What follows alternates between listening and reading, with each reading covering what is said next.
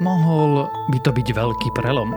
Farmaceuti vytvorili tabletku, ktorá teda, aspoň podľa prvých výsledkov, výrazne pomáha proti ťažkému priebehu covidu. Skrátka, žiadne pochybné nezmysly, konečne liek, ktorý podľa prvých testov funguje. Ja som Tomáš Prokopčak a počúvate Zoom, týždenný vedecký podcast denníka SME a Rádia FM. Tento týždeň sa pozrieme, či a ako funguje na COVID molnupiravir. Vyberieme sa za tajomstvami dávnej ríše ríše Majov a zistíme, či astronómovia naozaj objavili záhadný záblesk z diaľav kozmu.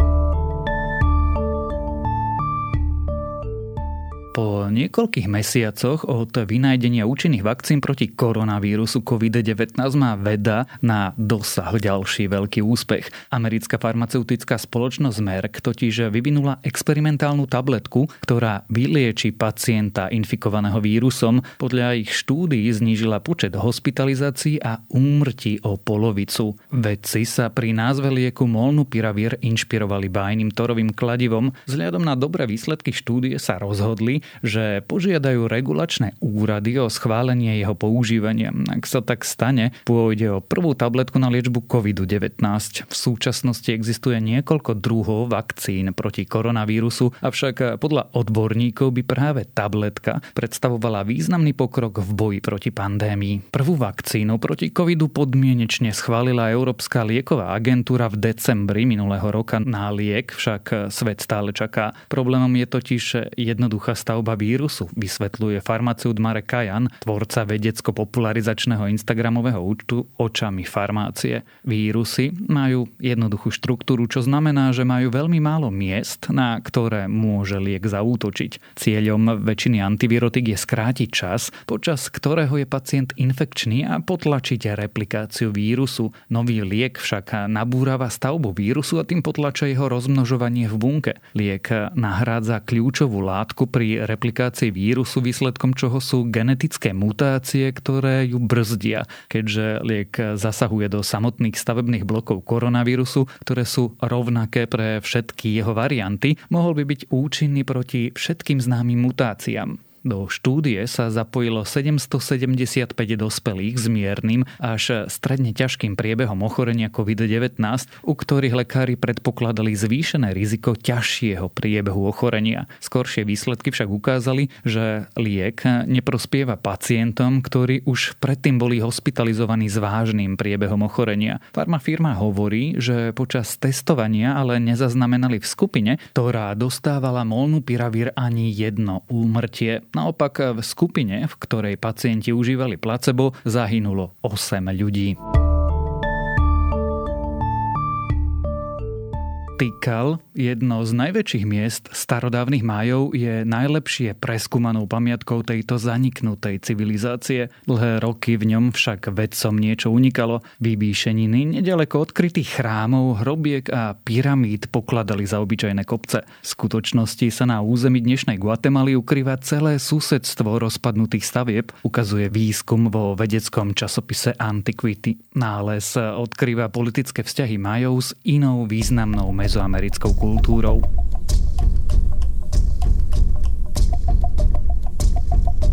Vedci poznajú Tikal už viac ako 100 rokov, no stratené majské susedstvo im dlho bránila objaviť džungla. Prácu, ktorú by človek robil mesiace, však nové technológie zvládnu za niekoľko sekúnd. Vedci v novej štúdii využili metódu laserového mapovania známu ako LIDAR. Preskúmali ňou útvary, ktoré dlhé roky považovali za kopce. Ukázalo sa, že v skutočnosti ide o 1800 rokov staré ľudské dielo, ktoré sa ponáša na architektúru z dávneho mezoamerického mesta Teotihuacán, konkrétne na majestatnú citadelu, ktorá slúžila ako kráľovský palác. Tikal a Teotihuacan boli radikálne odlišné miesta. Tikal bol výrazne zaľudnené, no pomerne malé mesto. Teotihuacan mal naopak všetky známky impéria. Dosiaľ nie je známe, kto mesto založil, ale jeho obyvatelia mali podobný vplyv ako Rimania. Ďaleko presahoval hranice ich centra. Teotihuacanci ovplyvnili a kolonizovali mnohé komunity vzdialené stovky kilometrov. S mestom Tikal z počiatku udržiavali najmä obchod obchodné vzťahy. Nález novej štvrte a nápadnej stavby v Tikale však naznačuje, že mesto mohlo byť pod teotihuakanským dohľadom. Výskumníci hovoria o komplexe, ktorý naznačuje okupáciu alebo dozor. Teotihuakanci nakoniec majskú metropolu dobili v 4. storočí. Zhruba o dve storočia však kultúra mezoamerických kolonizátorov začala zanikať a Tikal pokračoval ďalej ako slobodné mesto až do zániku majskej civilizácie. Vedci teraz pokračujú v terénnom výskume v Guatemala a skúmajú tiež pozostatky nájdené v nových hrobkách. Veria, že odhalia politické vzťahy medzi dávnymi silnými impériami a menšími civilizáciami. Ak má nejaký jav, dve možné vysvetlenia, je lepšie uprednostniť to jednoduchšie. Čínsky astronom Lin Tiang však nič jednoduché nepripúšťa. Minulý rok spolu s kolegami priniesol prelomové zistenie, že pozoroval záblesk vychádzajúci z najvzdialenejšej známej galaxie. Toto okázale tvrdenie teraz ale krotia dve nové štúdie. Ich autory nezávisle od seba tvrdia, že záblesk v skutočnosti nepochádza z najväčších hĺbok vesmíru, s väčšou pravdepodobnosťou vyšlo iba o odlesk od ruského vesmírneho odpadku. Záblesk podľa Linchu Tianga prišiel z galaxie GNZ-11. Pozoroval ho ešte v roku 2017 v dátach z Kekovho observatória na Havaji. Galaxia GNZ-11 je od Zeme vzdialená približne 32 miliárd svetelných rokov. Ide o najvzdialenejšiu a najstaršiu galaxiu v celom pozorovateľnom vesmíre. Na nočnej oblohe sa nachádza v súhvezdí Veľká medvedica, ktorého súčasťou je aj známy Veľký voz. Záblesky gamma žiarenia sú najsilnejšie, aké vo vesmíre poznáme. Dochádza k ním, keď umierajú hviezdy a zrútia sa do čiernej diery. Tieto javy nie sú veľmi vzácne, no je ťažké zachytiť ich. Astronóm by totiž musel vedieť, kam presne sa má vo vesmíre pozerať. Väčšina pozorovaní zábleskov gamma žiarenia je preto veľmi náhodná, až tak, že sa to niektorým výskumníkom nezdalo. Astronom Charles Steinhardt je teraz spoluautorom štúdie, ktorá tvrdí, že hľadaný zdroj záblesku s veľkou pravdepodobnosťou pochádza z našej slnečnej sústavy. Iný vedecký tím zase nezávisle od toho určil priamy zdroj zdroj. Išlo o použitý raketový stupeň Brizem z ruskej rakety Proton. Podozrievaný ruský stupeň obieha Zem po vysokej obežnej dráhe. Do vesmíru sa dostal v roku 2015 v čase, keď čínsky vedci videli záblesk sa stupeň nachádzal 137 587 km od Zeme. Na nové štúdie reagovali aj autory pôvodného tvrdenia o záblesku gamma. Stále si stoja za svojím. Minulý rok vraj videli najvzdialenejší záblesk. Čínsky autory tvrdia, že pravdepodobnosť záblesku zo satelitu je stále nižšia ako možnosť, že pochádza z galaxie GN Z11. Ďalšie správy z vedy. Dva vedecké týmy naznačujú, že vo viacerých prípadoch môže nákaza novým koronavírusom viesť k cukrovke. Vírus totiž dokáže napádať kľúčové bunky pankreasu, ktoré produkujú inzulín. Nie je zatiaľ jasné, či takto spôsobená cukrovka zostáva trvalou, alebo či je to dočasný stav. Vtáky sa zrejme dokážu naučiť, ktorým rastlinám sa majú vyhnúť. Dôvodom je totiž nebezpečný hmyz, ktorý je pre ne jedovatý. Vedci teraz ukázali, že vtáky sú nielen schopné zistiť, ktorému hmyzu sa vyhnúť, ale aj kde zvyčajne žije.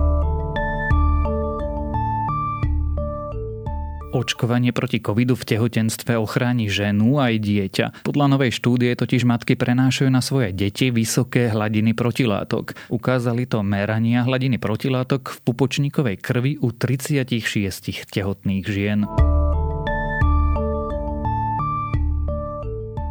Simulácie však naznačujú, že za Neptúnom sa naozaj môže nachádzať ďalšia planéta veľká asi ako Zem či Mars. Na takúto vzdialenú orbitu by teleso v mladých časoch našej slnečnej sústavy dokázali vystreliť plynný obry. O deviatej planéte sa pritom špekuluje dlhšie, dôkazy jej existencie však stále nemáme.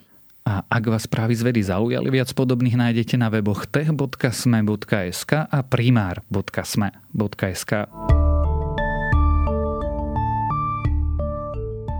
Počúvali ste Zoom, týždenný vedecký podcast denníka SME a Rádia FM. Zoom nájdete aj vo vysielaní rána na fm vo vašich mobilných podcastových aplikáciách, na streamovacej službe Spotify alebo u nás na adrese sme.sk lomka Zoom. Ja som Tomáš Prokopčak a texty napísali Renáta Zelná a Denisa Koleničová. Za zvuk ďakujeme Adamovi Blaškovi a za postprodukciu Kristýne Janščovej.